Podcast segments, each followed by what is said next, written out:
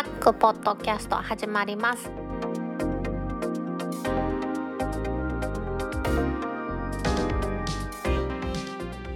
2020年11月6日タックポッドキャスト2第119回目の始まりです。この番組は天王寺アップルクラブの大道とコメントのコーナーからはタックメンバーの北尾姫とお届けします。今週のオープニングで取り上げたいのはバイモバイルと UQ モバイルというこのサブブランドが新しく大容量のプランを出してきたということで Y モバイルと UQ モバイルの20ギガプランはどれだけお得大手キャリアや MVNO と比較してみたという IT メディアの記事から取り上げていきたいと思います。ソフトバンクがやってます Y モバイルが新料金プランのシンプル20 KDDI がやってます UQ モバイルでは新料金プランとしてスマホプラン V というのを発表しました。Y モバの4のシンプル20は12月の下旬。スマホプラン V は来年の2月以降に提供開始ということですがどちらもだいたい月々4000円ぐらいで20ギガのデータ容量を含んでいますので今日のニュースでちょっと取り上げようと思っています。政府の値下げ要請とかそういうのに対応したプランだというふうに言えるんでしょうねと。でこの記事ではどっちがお得なんだ？どっちがお得じゃないですね。どれだけお得なんだっていう話をやってくれています。マイモバイルのシンプル20ですけれどもまずはデータ通信が20ギガ使えます。そしてシンプル料金ということでこれずっと4480円。なんか割引とかないんですね。で国内通話が10分以内は無料ということでこれなかなかね音声通話まで無料なんでいいのかなと思ってますよね。それに対して UQ の方はスマホ V プランこれはちょっと安くて3950円データ通信は同じく20ギガなんですねあとこれだからついてるんですけどかけ放題プランはオプションですよということなんですよね。今のところ Y モバイルはスマホベーシックプランが SMR ということです。SMR それぞれ S が3ギガ M が10ギガ R が14ギガということです。でまあなんか今データ増量オプションとかあるらしいけど、まあ、それは置いといたとして家族割とかなんとか割とかいろいろ使うと S が3ギガで1480円 M が10ギガで2480円 R が14ギガで3480円だということなんですね。これと横並びで考えるとこのシンプル20っていうのはスマホベーシックプランの SMR と比べるとですね期間限定の割引とか家族割引とか無料データ増量オプションとかなくって料金体系としてはシンプルと。そして月額4480円で20ギガまでのデータ通信をできますよということですね。20ギガですからスマホベーシックプラン R っていう一番大きいやつですね。14ギガですか。今はそのなんかデータ増量で17ギガまで使えるらしいですけどそれに近いということなんですけれどもスマホベーシックプランの元々の値段というのが4680円ですから何にもしなければシンプル20の4480円のがちょっと安いということですね。あそうか。言うてなかったですね。もともと素の値段というか割引がないバイモバイル料金プランはスマホベーシックプラン S3 ギガで2480円。M で10ギガで3680円。R で14ギガで4680円ですから。シンプル20は20ギガで4480円ですから素でいうところではこう安くなってるということなんでしょうね。はい。UQ モバイルの場合はですねその上にこのスマホプラン V っていうのを積み上げたみたいな感じなんですよね。UQ モバイルの方はもともとですねスマホプラン S が3ギガで1980円。R が10ギガで2980円。これの上に V というのを持ってきて20ギガで3980円。あとのところはほぼほぼ一緒ですね。通話料金なんかも30秒で20円と。プラス700円で10分かけ放題ですね。で家族割があると500円引いてくれると。いうことですから素で見るとさっきのワインボバのシンプル20は4480円 UQ モバイルのスマホプラン V は3980円ですから500円ほどスマホプラン V の方が安いっていうことですが10分かけ放題がシンプル20にはついてますからそこを考えるとスマホプラン V に3980円700円足すと4680円になって UQ モバイルの方がちょっと高いということなんですね。ただし UQ モバイルの方はスマホプラン SRV ともですね家族割っていうのができますからそれをやると500円割る安くなるということでああまた複雑っていう感じですよね。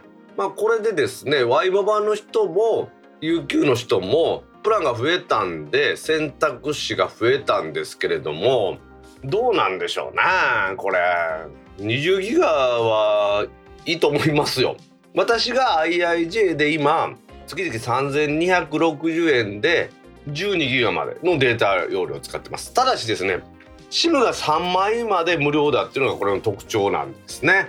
はい、それにプラスして月々3100円で20ギガのオプションを使って32ギガでやってますけどまあ iPad がねプロとミニとありますからそれで言うとあっという間にデータ容量を食ってしまいますんでまあこれぐらい私はデータがいるということでやってます。あすいません。ちょっと話変わりましたね。はい。Y モバイルとソフトバンクを見比べるとですねどうなんかっていうと20ギガ使うというなったらやっぱ Y モバイルの方が得っぽいですよね。それに対して au の方はピタッとプラン 4GLTE っていうのが結構ね5980円7ギガまで使えますので、まあ、これもなかなかいいのかな。7ギガまでの人だったらこれで十分なのかなと思う。でデータマックス 4GLTE は月々7480円ですからまあ、スマホプラン V よりずっと高くなるからまあちょっとこれは問題外なのかなと思うんですよね。だから20ギガに使うっていう人はちょうどええっていうことなんですけど私ねこれ Y モバイルのこのスマホプラン20ですか4480円でちょっといいんじゃないかなと思い出してきましたね。まあ、ただね端末の数がたくさんあるので全てをいろいろと考えてやるとどうなるのかなっていう気がして難しいですよね。メインの音声で使ってます iPhone12 Pro これにそんなにデータ容量あっても仕方ないんですよね。どちらかというとデータ容量私が食うのは iPad Pro と iPad mini なんですよ。12プロのテザリングでやらええかっていう話も出ますけどいやいやわざわざねこの iPad mini の方もプロの方もどちらもですよ。セルラーモデル買った理由っていうのはそれまで w i f i モデルを使ってですよ外に持ってた時にさっとネットにつながらないというのがもう面倒くさくてしょうがないのでそれ3枚までは無料で使えるプランにしてそしてデータ用の SIM 入れてるわけですからまあそこはねこのままでいきたいなっていうとこもあって難しいですよね。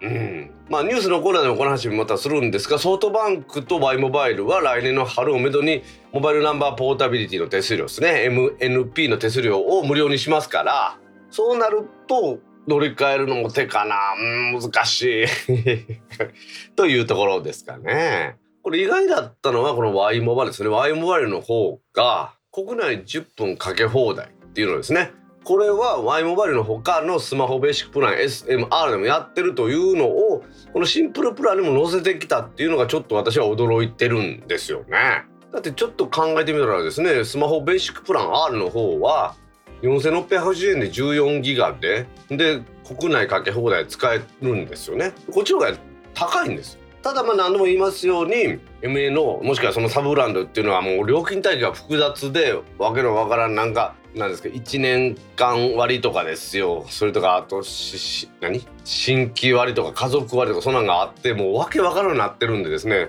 どっちがどうなんかわからない状態になってますよね。もうサブブランドがどうかっていう話いろいろありますけどやっぱりサブブランドは得というか MNO に比べると安いですよね。なので得というかですねこれからはやっぱサブブランドもみんな使ってくるのかなと思いますよね。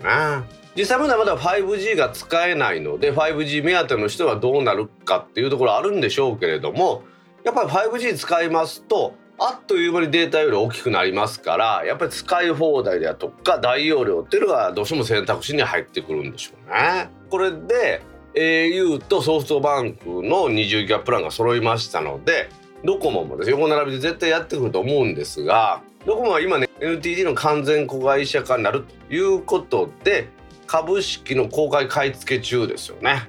でここで何かするということをやると株価に対して大きな影響を与えますんで今はちょっと何もできない時期なのかなというところなんでしょうね。まあでもドコモの社長は記者会見でですね他の2社の20ギガプランに対して対抗策は考えてるということですからドコモブランドで20ギガでやるのかそれともドコモのねサブブランドで出てきたらちょっと面白いでしょ？はいそんなもん私は楽しみにしていますサブブランドである UQ モバイルと Y モバイルが20ギガプランをそれぞれ発表しました。どちらもね一長一短ある。ですが今までのプランに比べるとお得なところもあるということは間違いありませんので、ね、皆さんの選択肢の一つになるのではないかと思います。はい。それではタックポッドキャスト2第119回始まります。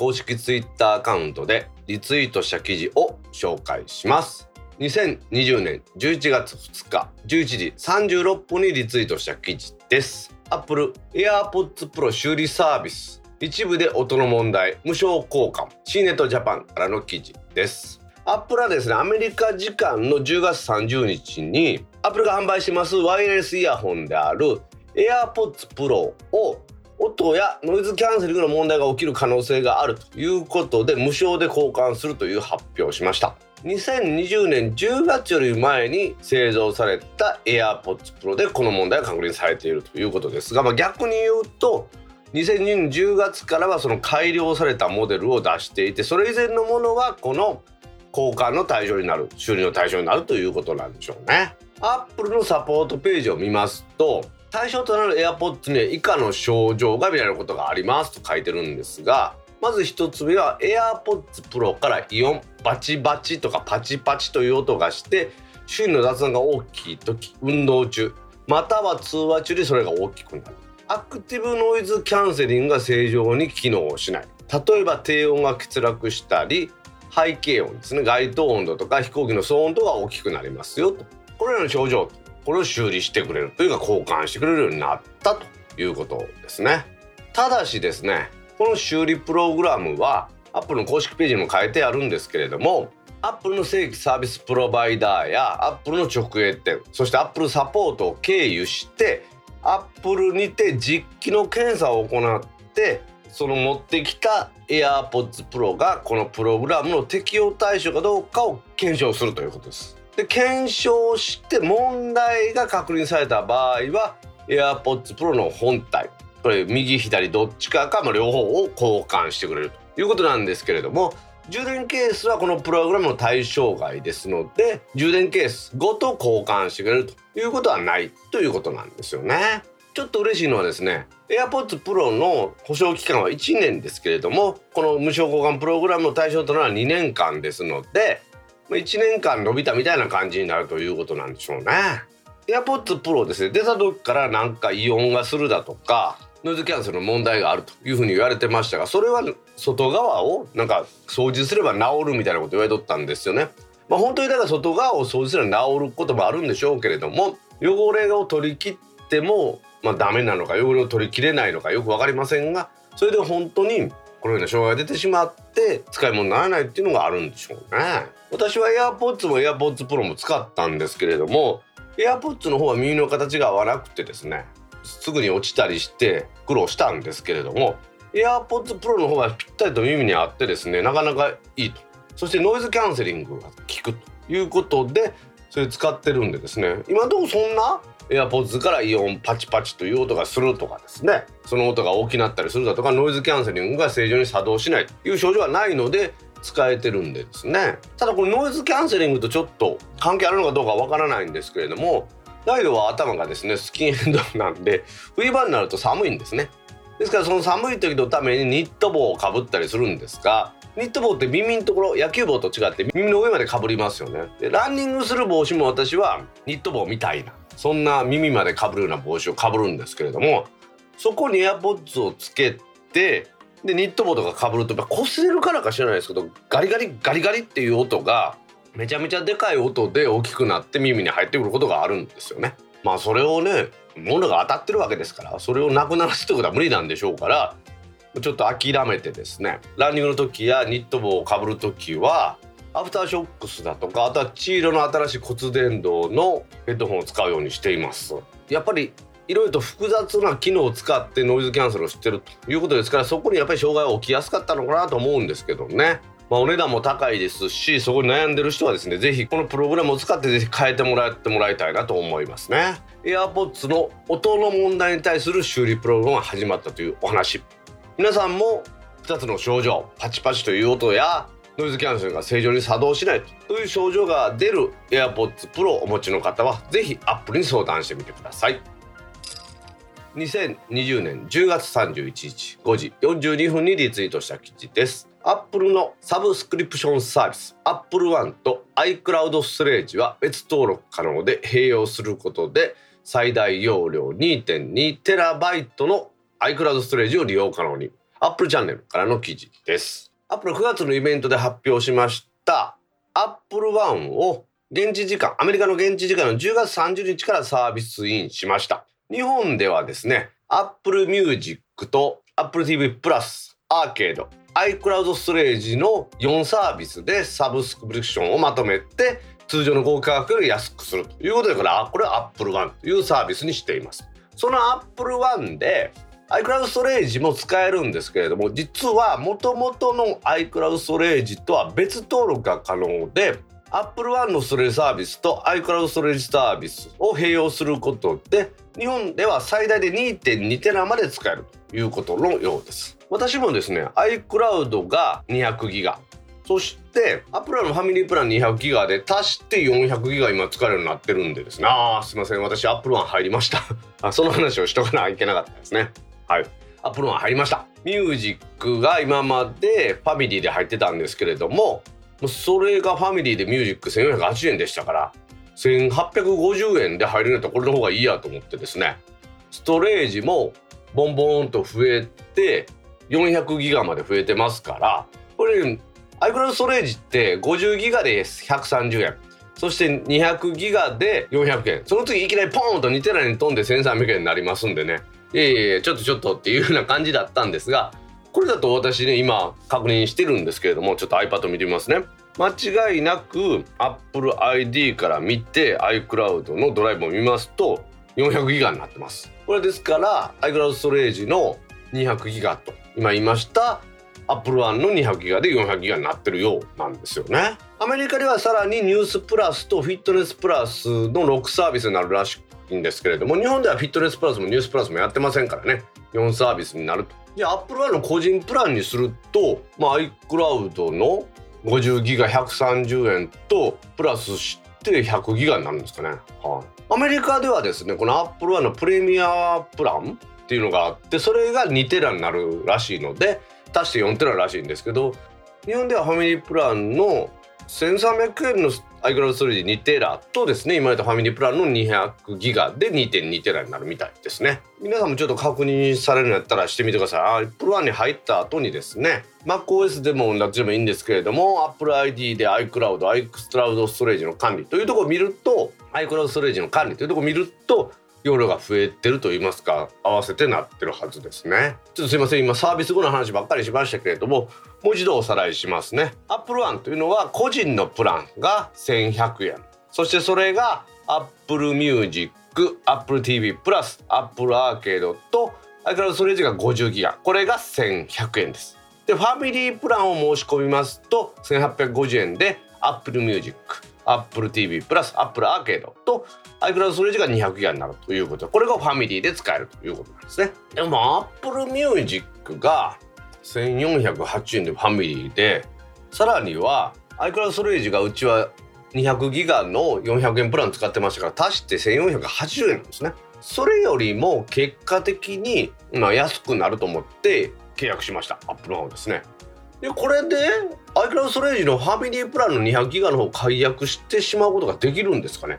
まあ、それを知ってしまえば結果的に安くなるということですからちょっとそれは考えてるところですね。アップルが提供するサブスクリプションサービスを4つまとめて安くなるこのアップルランというプラン。個人のプランとファミリープランというのがありますけれども個人プランでも1100円で十分得だと思いますんでね。家族で使ってる人はこのファミリープランがもっと得だと思います。是非皆さんにもお勧めするサービスです。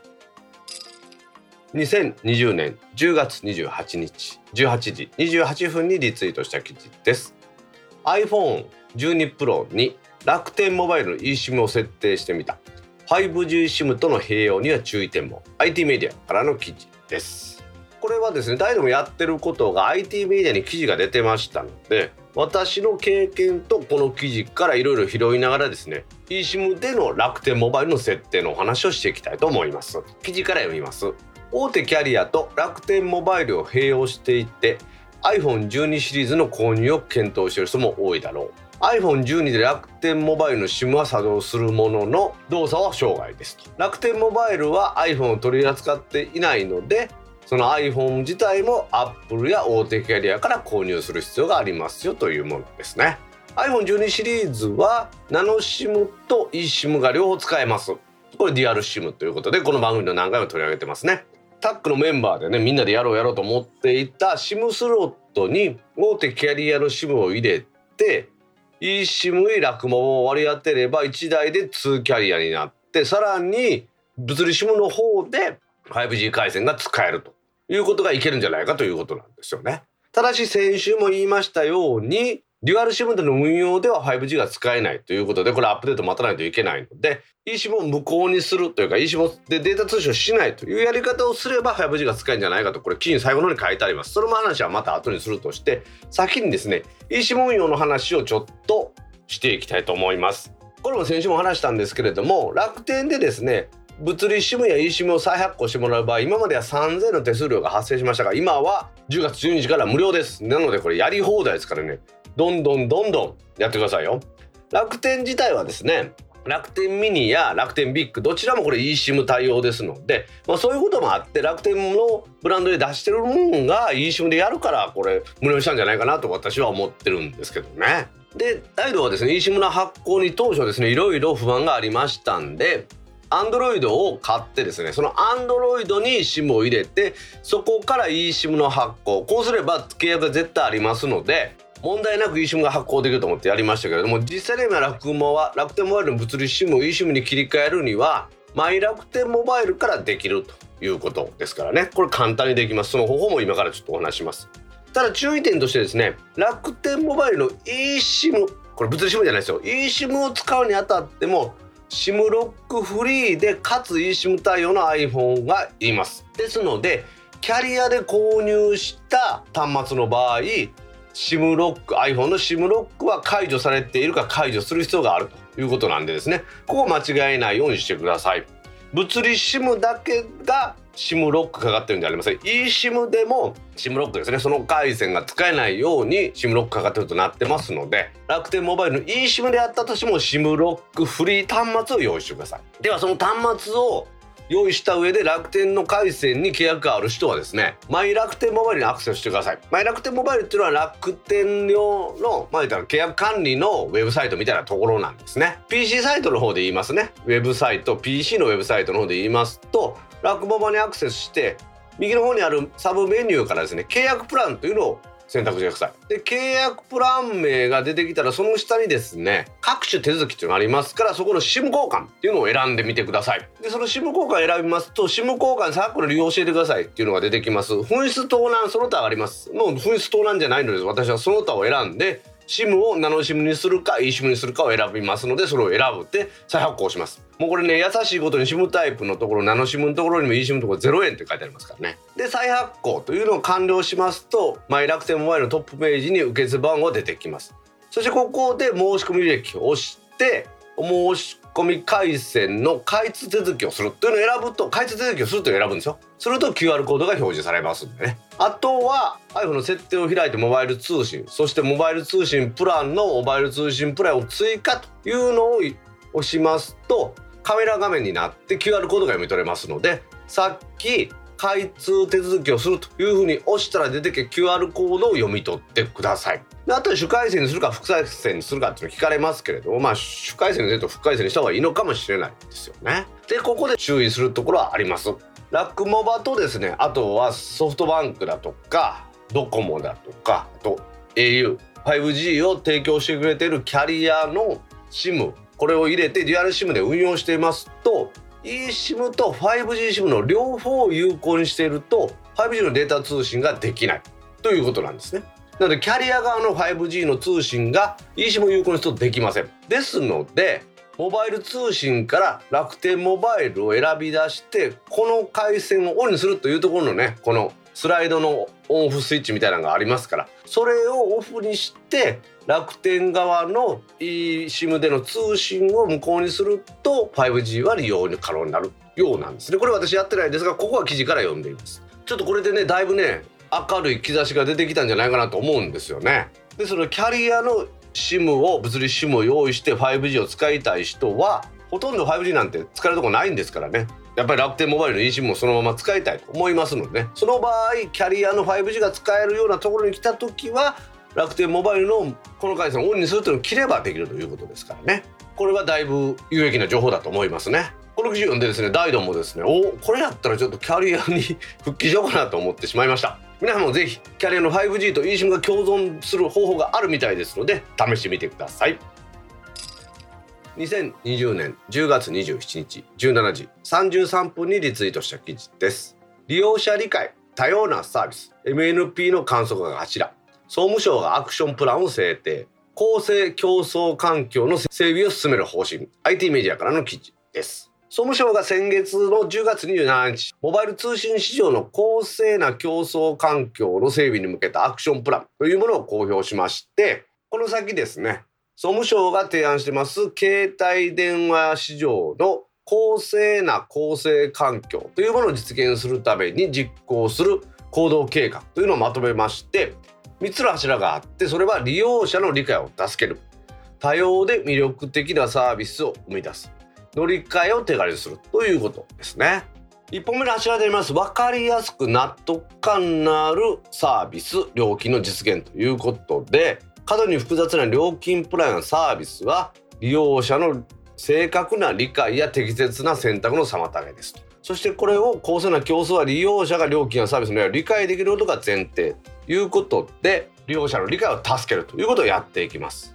で次にですねネットワークの使用料接続料は MVNO による料金設定を左右するのでここの料金にですね適正性の十分な確保が必要であると。さらにはキャリア MNO 間の公正な競争環境の整備が必要ということでこれで多様で魅力的なサービスを生み出すと。さらには公正な競争には現に加入している契約に縛られずに乗り換えられる環境の整備が重要と。そして期間拘束や引き止めコスト負担固定と携帯のセット割など過度な囲い込みが課題であると。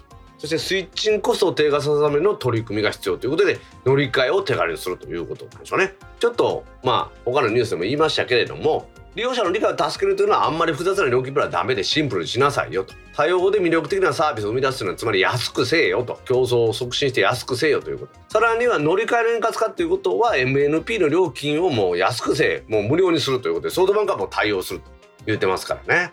代理店がやってます頭金ってやつですか。あの頭金制度っていうのはおかしな話だと思うんですよね。普通の頭金って言うたらこれを買うのに頭金で払うってことです。あの頭金違うんでしょ？無理やりそのなんか絶対現金でこれ払わなあかんけどそれをなんかこれとこれこれとこれに入ったら安くなりますみたいな感じでね嘘ばっかりついて買う人？消費者を半ば騙して取ってる料金だみたいな感じですからね。これ以外の話としてもですね大手キャリアが提供しますメールサービスキャリアメールってやつですね。これをなんかどこの会社に乗り換えても使えるようにするってことですけどこれドメインの問題がありますもんね。これ国が主導してなんかなんですか全然違うドメインとか作ってそれを携帯電話会社が利用するようにするとかそういうのも必要なんでしょうね。さらにこれが有効かどうかわからないんですけれども eSIM を普及することも促するということですけれどもこれ eSIM って言っちゃうと、IT リテラシーが相当高くないというと使いにくいと思います。今ね1個前のニュースでもちょっと話しましたけれどもそれでもちょっと難しめの話なんでですねちょっとこれに関しては私疑問が残りますがまあまあまあまあいろんなことやっていろんなサービスが生まれてそして切磋琢磨して安くなるサービスが向上するっていうことあるでしょうからねまあそれは一つの方策として悪いことではないのかなと思いますね。そういうわけで総務省も国を挙げてですね本気で料金を下げたりプランをシンプルにするというのをやるようです。この先ね特に高齢者の方が分かりやすい料金制度分かりやすいプランというものの推進に取り組んでもらいたいなと思います。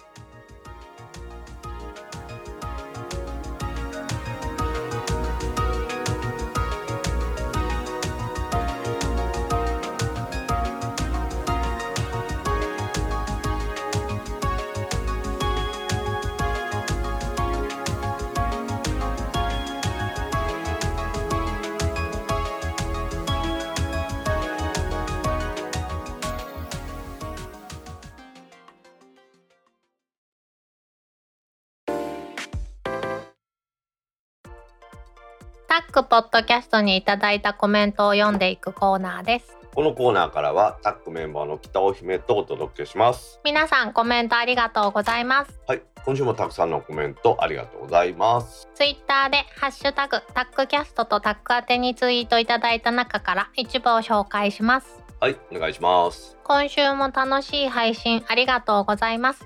住所送ったら出せるだけでいいですよまたはお気持ちでという怖いメッセージ付きでピクセル送ってくるのでしょうか。ひろふわさんから10月30日20時13分にツイートいただきました。はいひろさんコメントありがとうございます。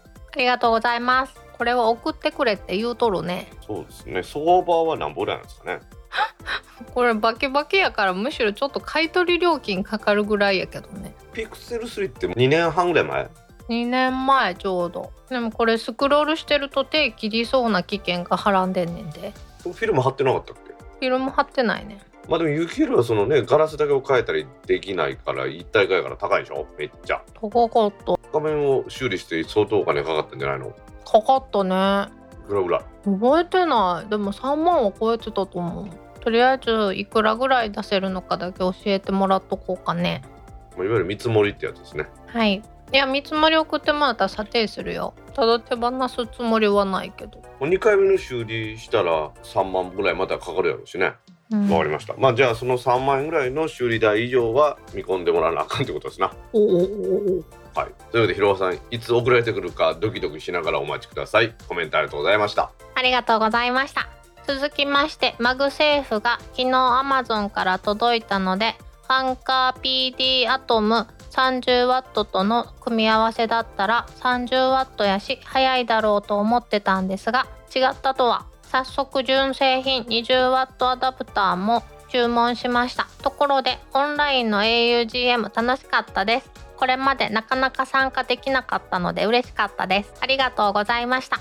高文さんから10月27日19時8分にツイートいただきました。はい高橋さんコメントありがとうございます。ありがとうございます iPhone12 以降の新しく充電する方式 MagSafe っていうやつですね。うん。これがなんか 15W 充電ができるらしいんですよ。ただそれはなんか Apple 純正の 20W アダプターを使わないとできないらしいんですよね。へえ。高見さんはこの Anker の 30W 充電器それの先にケーブルつけて充電のこのアダプターが、 MagSafeが 15W できると思ったら実はできなかったっていう話ですねへえ結局だからこの Anker PD あともう 30W が無駄になって無駄ではないんでしょうけれども MagSafeとの組み合わせで 15W を期待しとったのでうまくいかんかったっていうお話のようですね。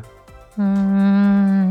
まあそういうのってありますよね。純正のこれとこれと組み合わせた時だけうまくいくってよくありますからね。うん。ちなみにうちはその今言った MagSafe と Belkin 製の充電器2台使ってやってるんですけどうん。特にそれで遅いとかと思ったことはないんですよね。へえずっと朝まで置いとくパターンやからですよ。一回置いたらですね。うんうんうんうん。なのでまあ有線で充電するってことはほぼなくなったんですよね。へえむしろ今回のピクセルも充電できるよね、うん。ワイヤレスで。まあなんて言ったって他に。AirPods も充電できたよね。なんかもうそういう時代になってくるんでしょうねだんだんねうん。いわゆるチーみたいな普通の無接点充電だとずれるんですけど MagSafe はね。何度も言いますけどピタッと磁石でくっつくんでは便利ですね、すごいよね。うん、ずずれない。ただそれだけなんですけどワイヤレス充電ってずれるのが大変だったからずれなくなったんでこれはええなと思ってますね。うんあとオンラインの AUJ も大阪ですね。皆さんにもなかなか参加できないのが参加できたと言ってもらえてありがたい限りですね。なかなかベンダーさんで参加できない人も参加できしてもらえるっていうのもいいよね。ゲストもそうですしね。うん。ベンダーさんのね紹介してもらったやつを今見たやつをね後で買う権利とかをこうゲットしたりするっていうのがこの現場であればできるんですけど。うんそれがまあオンラインだとなかなかできないっていうのが難しいところですよね。ね最新の周辺機器を一堂に見れるっていうのも augm の魅力なのにねうん、まさにそうですよね。ベルギンさんがいろんな持ってきてくれるから楽しいですもんね。あれ見てるだけでね、展示品を見てるだけで。うんまたねプロが直接説明してくれるのも美味しいよねページも大阪、次はリアルでできたらいいなと思ってます。はい高橋さんの話を聞いて私も純正の20ワット買おうかなと思ったけどさっきの話でパワーがなくても私ゆっくりと一晩充電しますんでうん。このまま行こうと思います。はい。それで高橋さんコメントありがとうございました。ありがとうございました。続きまして au はガラケーの時から機種変更のたびに SIM 交換をしていたので普通です。毎回手数料を取られてた。宇太郎さんから10月30日12時54分にツイートいただきました。はい。宇太郎さんコメントありがとうございます。ありがとうございますこれ au が iPhone12 に 5G に対応した 5G に対応した時に新しい SIM がいるっていうことでねみんな大変だなっていう話ですね。うーん。ここに書いてあるけどガラケーの頃から機種変のたびに SIM 交換して毎回手数料取られたっていうことですけどちょっとそれはやりすぎですよね。うん。私なんか IIJ というかドコモの SIM を iPhone に入れ替えてさらには楽天の eSIM も手数料ついに発行無料になりましたからねへえなのでありがたいですけど au は自分のところの回線使ってる人が自分のところで売った iPhone だったとしてもその SIM の発行がいるということでみんな怒ってるみたいですね。うーん。ピクセル3から5に変えたの SIM を入れ替えただけで全然使えてるでしょ？うん。だって SIM もうボロボロやもん私の。なんか入れ替えが激しいらしくて、うん。なんかすり傷がいっぱいある。これいつかあかんくなるんちゃうかなと思う。まあ SIM は割れるのが一番怖いですからねうん。まあ、そういうわけで au のこの機種変の旅の SIM 発行っていうのは今に始まったことじゃないってことがよくわかりました。はい。歌野さんコメントありがとうございました。ありがとうございました。続きまして大道さんのソロループのサイズが6と聞いてびっくり。思わず聞き直しました。イメージでは手首まで筋肉に覆われてて8ぐらいと思っていました。M 坊主さんから10月30日11時15分にツイートいただきましたはいエンボーさんコメントありがとうございます。ありがとうございます。私は最初は8買った時確かに8かなと思ってたんですけど現地に行って測ったら7ぐらい、で小さめの方がいいですよって言われて6にして6ぴったりですね確かに。うーん。ただ伸びてくるらしいですよ。まあ当たり前ですよ。何でも伸びますもんね。うん8か。8実は持ってるんですよ。あのアプローチ6買った時に必ずベルトついてくるじゃないですか。うん。それを8のソロループにしたんですね。うん。大きかったとかなんかなかった？ん8つけてないんですよ一度も。全然その情報いらんわじゃあ。1から8までやん。1から9じゃなかったかな。とりあえず私あのいつもそうなんですけどアップルウォッチ買うじゃないですか。うん。お気に入りのバンドがあるからついてくるの使ってないんですよね。えその情報もいらん？うん。ちょっと足らず？何がお気に入りかとかまで言ったらいいんちゃう？ああプロダクトレッドのゴムバンドです。いっぱい持ってるんです私プロダクトレッドのバンドこれ3本目です。うん。いつも赤ばっかりしてるんで同じもんと皆さん持ってるかもしれないですが微妙に違いますからね。よく見とってください。何が違うの？色が違うの？同じプロダクトレッドいうくせになんかいつも赤が違うんですよ。うーん。なんかそのシーズンの流行りの赤の具合があるんじゃないの？あそうなのかも本当知れないですね。なんか確かに赤って、そうですもんね。黒と違って色目が違うことがあってびっくりすることありますもんね。それどの色でも多分あると思うで。まあそういうわけでソロループ伸びてくると思います。はい。レイムボーズさんコメントありがとうございました。ありがとうございました。続きまして一週お休みとテレワーク続き。そして23日は休暇を取ったので曜日感覚がぶっ壊れて今頃タックキャスト117回拝聴ラクモバの SIM 手数料無料は eSIM への切り替えで早速恩恵を受けました。佐竹さんはネズミ男で笑いすぎて払いたい。ゆっくりもばっていってねさんから10月29日8時22分にツイートいただきました。はい福間さんコメントありがとうございます。ありがとうございます。そうなんですよね。1週間うちの番組休みました福間さんはテレワーク続き、そして23日お休みということで、まあ、皆さんの金曜日といえばタックポッドキャストがね根付いてるみたいですから。うん。まあ、そこにちょっと最近休ませていただいて申し訳ありませんでした。佐竹さんはネズミ男ですね。うん。ほんまね思わずねアマゾンでネズミ男の衣装買おうかと思って4000円ぐらいなんですよそれぐらいやったらもう買って着ててもいいでしょ？うんでも喜んで来てくれそうだよね。ラックボバの SIM 発行手数料が3000円で消費税込みで3300円やったんですよついこの間まで。うん。それとあんま変わらんお金でいけますからね。実際私は eSIM の発行手数料無料で済んだんでそのお金で佐竹さんにネズミ男コスチュームを買います。なんかあの来た後の表情とか反応とかすごい手に取るの分かるよね。これはもうあれじゃないですか？タックのオンライン集会でね Zoom でみんなで見てで反応見ましょはい、うそのためにはくまさんまたオンライン集会で会いましょう。はい。というわけでくまさんコメントありがとうございました。ありがとうございました。続きましてタラチリ作ったのに写真撮り忘れて食べてしまい皿を洗いながら思い出して叫んでしまったプラスさんから10月29日20時7分にツイートいただきました。はいプラスさんコメントありがとうございます。ありがとうございます。まあタラもねいいですけどやっぱりフグですね。そうね。タラか。タラはもうクリームソースの味付けならタラは好き。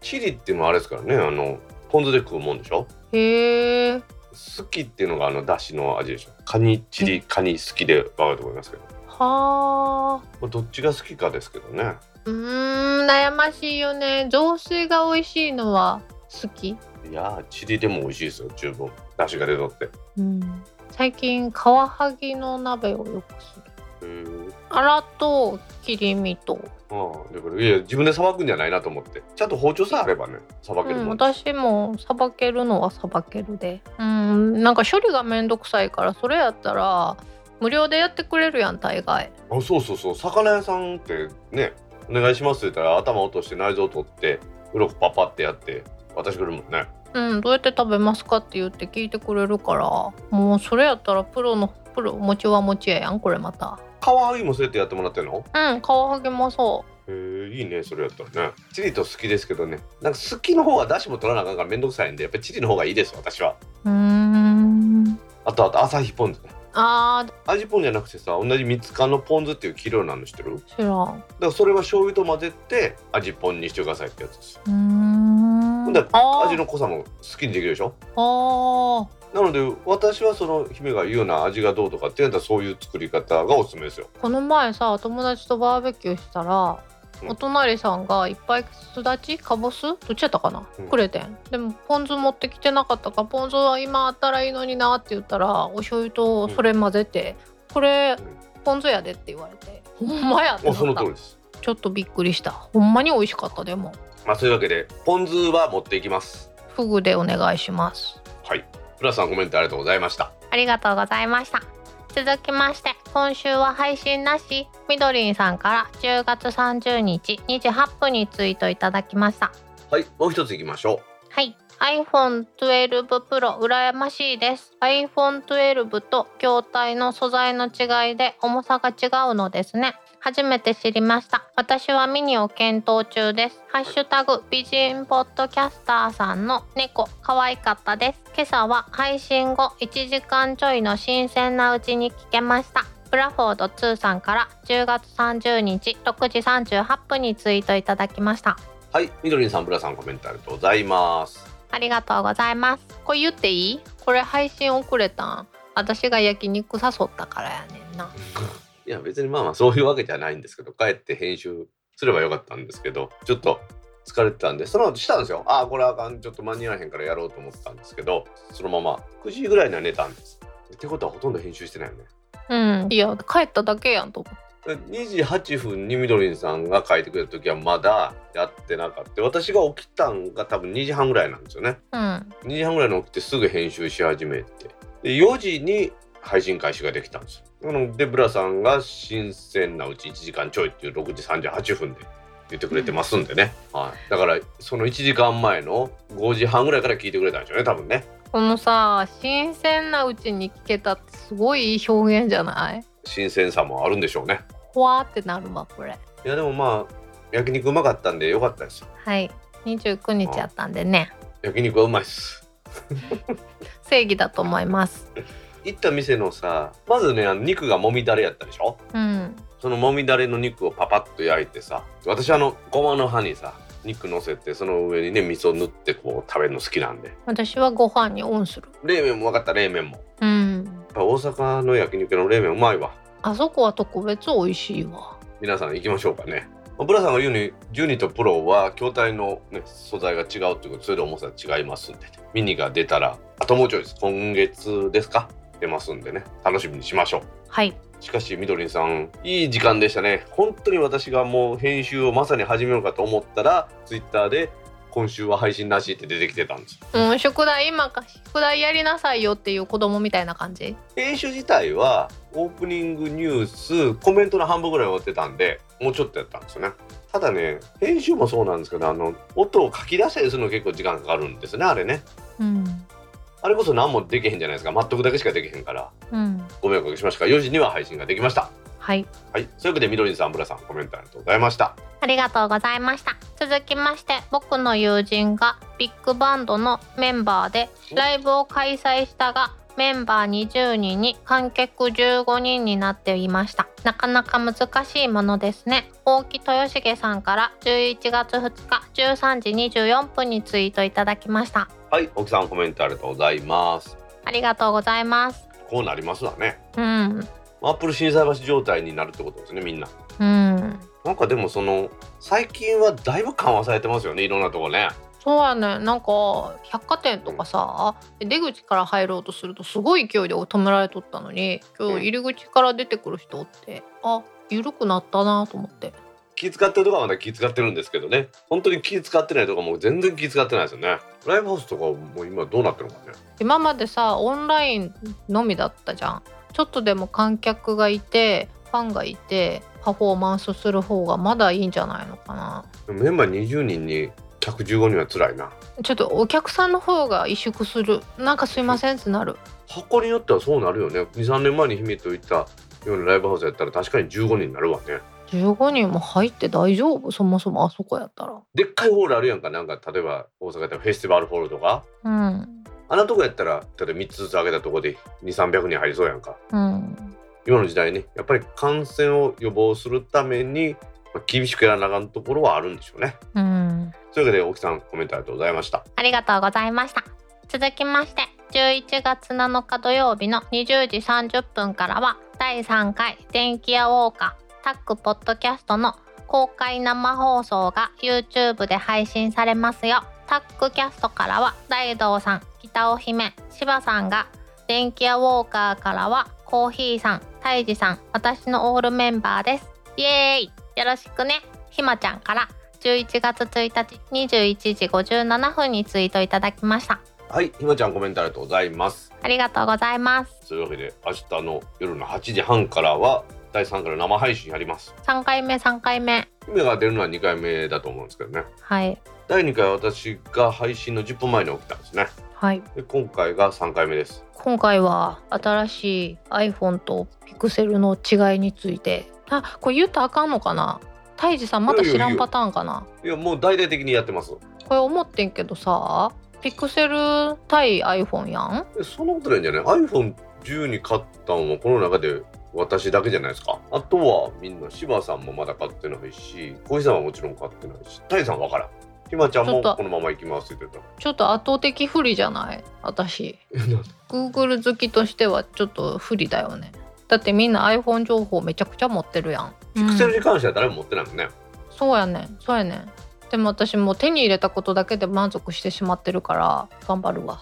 まあ使い方とかまた教えてくださいね。私も他のスマホを使ってないので iPhone の iOS しか知らないわけじゃないですか、でも Android 何台か持ってるって言ってたやん。まあ、持ってるんですけどね。これをやりたいっていう実験では使ってるんですけどうん。そこにその例えば Facebook のアプリ入れて Facebook を使ったりとかっていうそういうことはないんですよ。うーんあの機能を使ってみるのをやってみたいからちょっとこのアプリでこれをやってみたっていうのはあるんですけどね。普段使ってるようなうん。うん SNS をそこでやったりしたりするようなことないもんですからちょっとどうどういうふうな細かい動きがよく分かってないですよね。それそっくりそのまま iPhone に返すわ私。え姫はでもビジネスで使ってんじゃないの？iPhone だって電話しか使ってないもん。ああまあ電話しか使ってないんやったらまあほとんど使ってないわなだからなんか iPhone でできて当たり前のことが Google でできひん Pixel でできひんっていうのがいまいちよく分かってないねんけどただ3から5に移ってちょっとなんかいろいろ変わったのは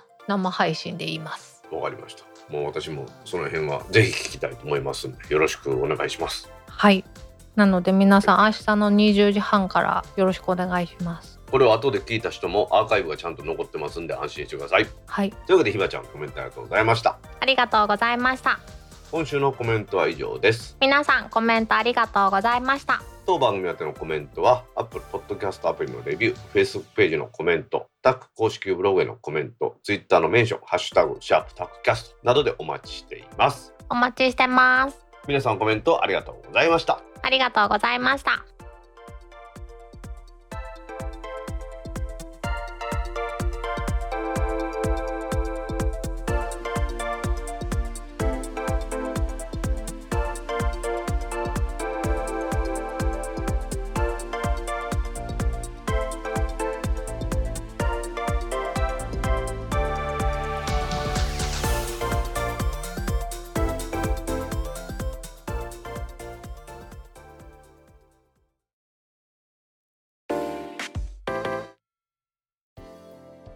タックポッドキャスト2第119回もエンディングを迎えましたはーい Google がアプリに支払う iOS のデフォルト検索エンジンにしてもらう費用が年間80億から120億ドルかというお話をゴリミーさんの記事で取り上げていたのでちょっとお話したいと思います。いやー衝撃 Google が払ってたんだそうですね。これはまあこの記事にもあるんですけれども2017年に契約を更新して以来 Google が毎年アップルに対して80から120億ドル日本円で言うと8000億円から1兆2000億円をアップルに支払っていてアップルにとっては年の利益の14%から20%を占めますし Google がお払いしている Google が他のメーカーとかいろんなところに払ってる中でも一番でかいそうです。はあいろいろあるんですけど簡単に言うとデフォルトの検索エンジンにしてもらうためのお金みたいな感じでしょうね。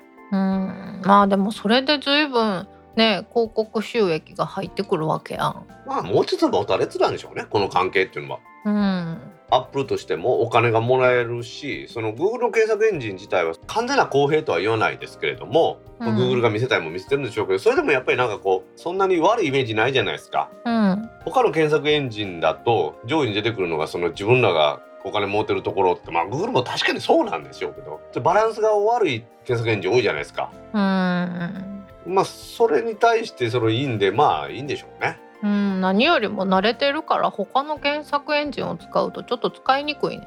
ただそれだけかも。まあ確かに。この記事によりますと今ね Google がアメリカで独占禁止症に相当しますね。日本でいうところの独占症になります。反トラスト法違反で提訴されてるんですけどまあ実はアメリカ国内の検索クエリの8割がうん。Google だそうです。うーんさらに言うとこの Google のその検索トラフィックの半分は Apple デバイスが占めているそうです。へえそういうことか。でもアメリカで8割ってやっぱり、まあ、アメリカの会社なんでしょうけど8割なんですね。わしもっとかと思っとった。ら9割ぐらいかと思っとったら。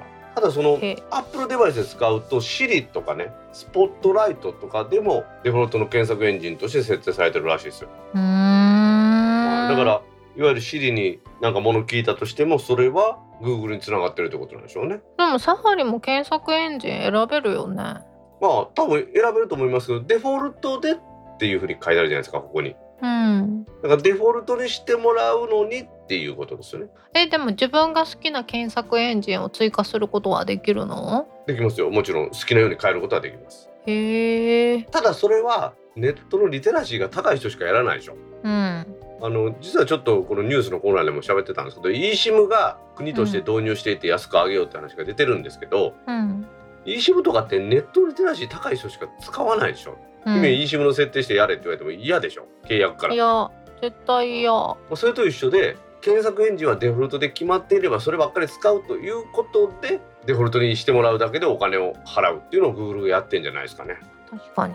ブラウザーには好きな検索エンジンが使えるようになってると思うんですけどそれをなっていたとしてもみんなやらないからデフォルトでそれでアメリカの8割が Google でそのうちの半分が Apple デバイスだっていうことなんでしょうね。うんただですねそれを調べてる過程で面白いニュースが出てきましてアップル自身が Google 検索に代わる独自検索エンジンを開発中だというようなニュースもあるんですよね。確かに Google の検索エンジンじゃなくて自分たちが作ったらもうちょっと儲けられるんじゃないって思ってしまうよねアップルもね。多分ですけどこの今検索エンジンの費用をね80億ドルから120億ドル払ってるって話ですけどそこに出てくるのも、もしもこれでアップルがそれをやめてですよお金いりませんって言い出したら大変なことになるとっていうのの一環としてやっぱりこれは Google にとっても危機なんでしょうね。うん早々の危機ではないけどねアップルはでも巨大企業でお金もあるから自分のところで検索エンジンを組み立てようとったらやっぱりできるんじゃないかなっていう気もするじゃないですか。うんでもこれって昔々マイクロソフトがインターネットエクスプローラーを Windows の中に入れて売ったことがそれが抱き合わせ販売だって言ってアメリカでまあ独占禁止法に問われたことがあるんですよね。うんそれの延長でいくとやっぱりアップルがアップルデバイスに自分のところの検索エンジンつけたらやっぱりやばいんじゃない？独占禁止法でまた叩かれるんじゃないかなっていう気がしますよね。うんそれはアップルの自由だと思うけどね姫の言う通り何でも自由なんですよ自由だし自由競争で企業努力でやってるはずなんですけどアメリカの独占禁止法はそれを許してくれないんですよね。うん。あなるほどでしょ？うん。なので結局 Google を分社するとかまあマイクロソフトもそうだったんですけどそういう風な感じで揉めてるんですよね。うん。独自の検索エンジンをやるならやるで独禁法に触れない形をなんか考えてやるんでしょうね。えー、もういよいよ好きじゃなくなってしまう。Google の検索エンジンじゃなかったら Google の検索エンジンはだから今言った通りデフォルトで Google の検索エンジンじゃなくなったとしても Google の検索エンジンが使えなくなるってことはないんじゃないの？うん今は iOS ではサファリが標準のブラウザーじゃないようにもできるんですよ。実際まで私 Chrome を標準にしてます。まあ、ずっと Chrome 使ってるからね。うん、Chrome は便利なんで、もともとその iOS でも使えるし、Linux でも使えるし、Chromebook でも使えるし、まあ Windows でも使えるっていうことで、まあ、Chrome ばっかり使うようになったんですよね。うん、これだから Google のサービスというか、まあいろんなプラットフォームで使えるブラウザがなかったんでそうなったんですけど、うん、だって MacOS でね、サファリは使いますけど、それが Windows 機で使えるかって使えないでしょ？もう今使われへんのかな？あ、Windows 版サファリ？うん、Windows 版サファリもうだいぶ前になくなったね。あそう。逆にあれやで MacOS 版のエッジが出てきたんですよ最近。へえ Mac でエッジが使えるんや。へえちょっと衝撃。なんかいろんな衝撃。いやアップルは昔からだからさっきも言ったように Chrome も使えますからだいぶ前から。うん。特にないんじゃない便利なようにっていうことなんじゃないの？私いまだにサファサファリじゃない。オペラとか Firefox とか使うよ。私はねデフォルトで使ってるのは4つあってまあまあほとんどが Chrome なんですけど Edge と Firefox と Opera 使ってるんです。これなんでか言ったら Twitter のアカウントあるじゃないですか。あれを切り分けてるんですよね4つ。あそのためにこの4つのブラウザーを使い分けてます。あとビバルディはこの番組の原稿書くの専用に使ってますしーうん。あとスレープニールは AUGM の前にいろんなサイトを行ったり来たりして見るときに使ってますねどれにしよう検索エンジンはあれですもんね。好きなように設定できるし。Google のページからであれば Google で検索もできますからね。うん。ただやっぱりそのデフォルトの検索を Google にするっていうのは Apple がお金もらってやってるというのはねその検索サイトとしては広告費を稼ぐという意味ではやっぱり大きいんでしょうね。うん。ちょっとだけ使ってみたいなと思うけどアップルが作った検索エンジン。私はやっぱり Google が一番蓄積されたものがあるんで私は Google の検索の方がありがたいですね。いやなんかマップ楽しいことになったやん。え？Apple のマップ？うん。なんか素敵な駅とか地名とかできとったやん。ああそれ Google の地図サービスを使うのをやめた時にそうなったんですよね。確か。英語圏の人たちの対応を先にして日本は後回しやったんかなと思って同時に一気にバッてするんかな。もう一応そういうスタッフは雇ってるんでしょうけどね。おー。でもあれはあれでちょっと楽しかったやん。これは私の意見ですけどアップルって地図の会社やないねんから地図の会社に金払って地図使わせてもらえるんね。でしょ？でしょ？だからうん検索エンジンも今まで Google がさもうかれこれ10年以上も検索エンジンのプロとしてやってるわけだから持ちは持ちやだと思うんだよね。まあ、あれやんちゃん。独占禁止法で Google が使えなくなった時に備えて自社の開発もしてんじゃないの？ああそういうことなんか。まあ私はそうだと思ってるんですけどね。なんか自分のところで持っとかないと何かあった時怖いっていうのの繰り返しなんかなと思ってですね。うーん。うん。まあまあその関係が悪くなったりとかそんなこともありえるわけですから、まあ、何でもそういう自分のところで自主的にできるようにする研究を続けてるっていうのは大事なことなんでしょうね。はい。そういうわけでアップルがめっちゃ Google からお金をもらってるというお話でした。はいそれではタックポッドキャスト2第119回を終了します。はーい次回のタックポッドキャスト第120回は来週11月13日の金曜日に配信する予定ですはーい。では皆さん来週も聞いてくださいねバイニャー。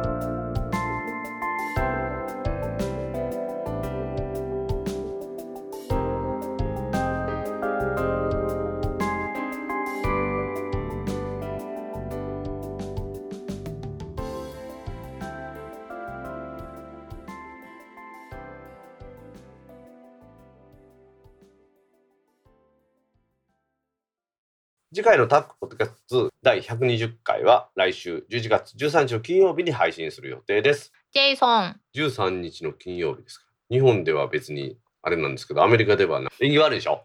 演技悪いんかな？日本でもあれやで。サウナのロッカーに古いとこは4番の9番ないからね。へえ。マンションとかもあるよね。マンションとかもたまにあるな。うん。さすがに4階がないのはないけど。うん。すいませんあの最後のエンディングの工場伸びてたんですけど邪魔するのやめてもらっていいですか？え、ジェイソン流したらよかったんじゃないの？乗っかってきたん？誰？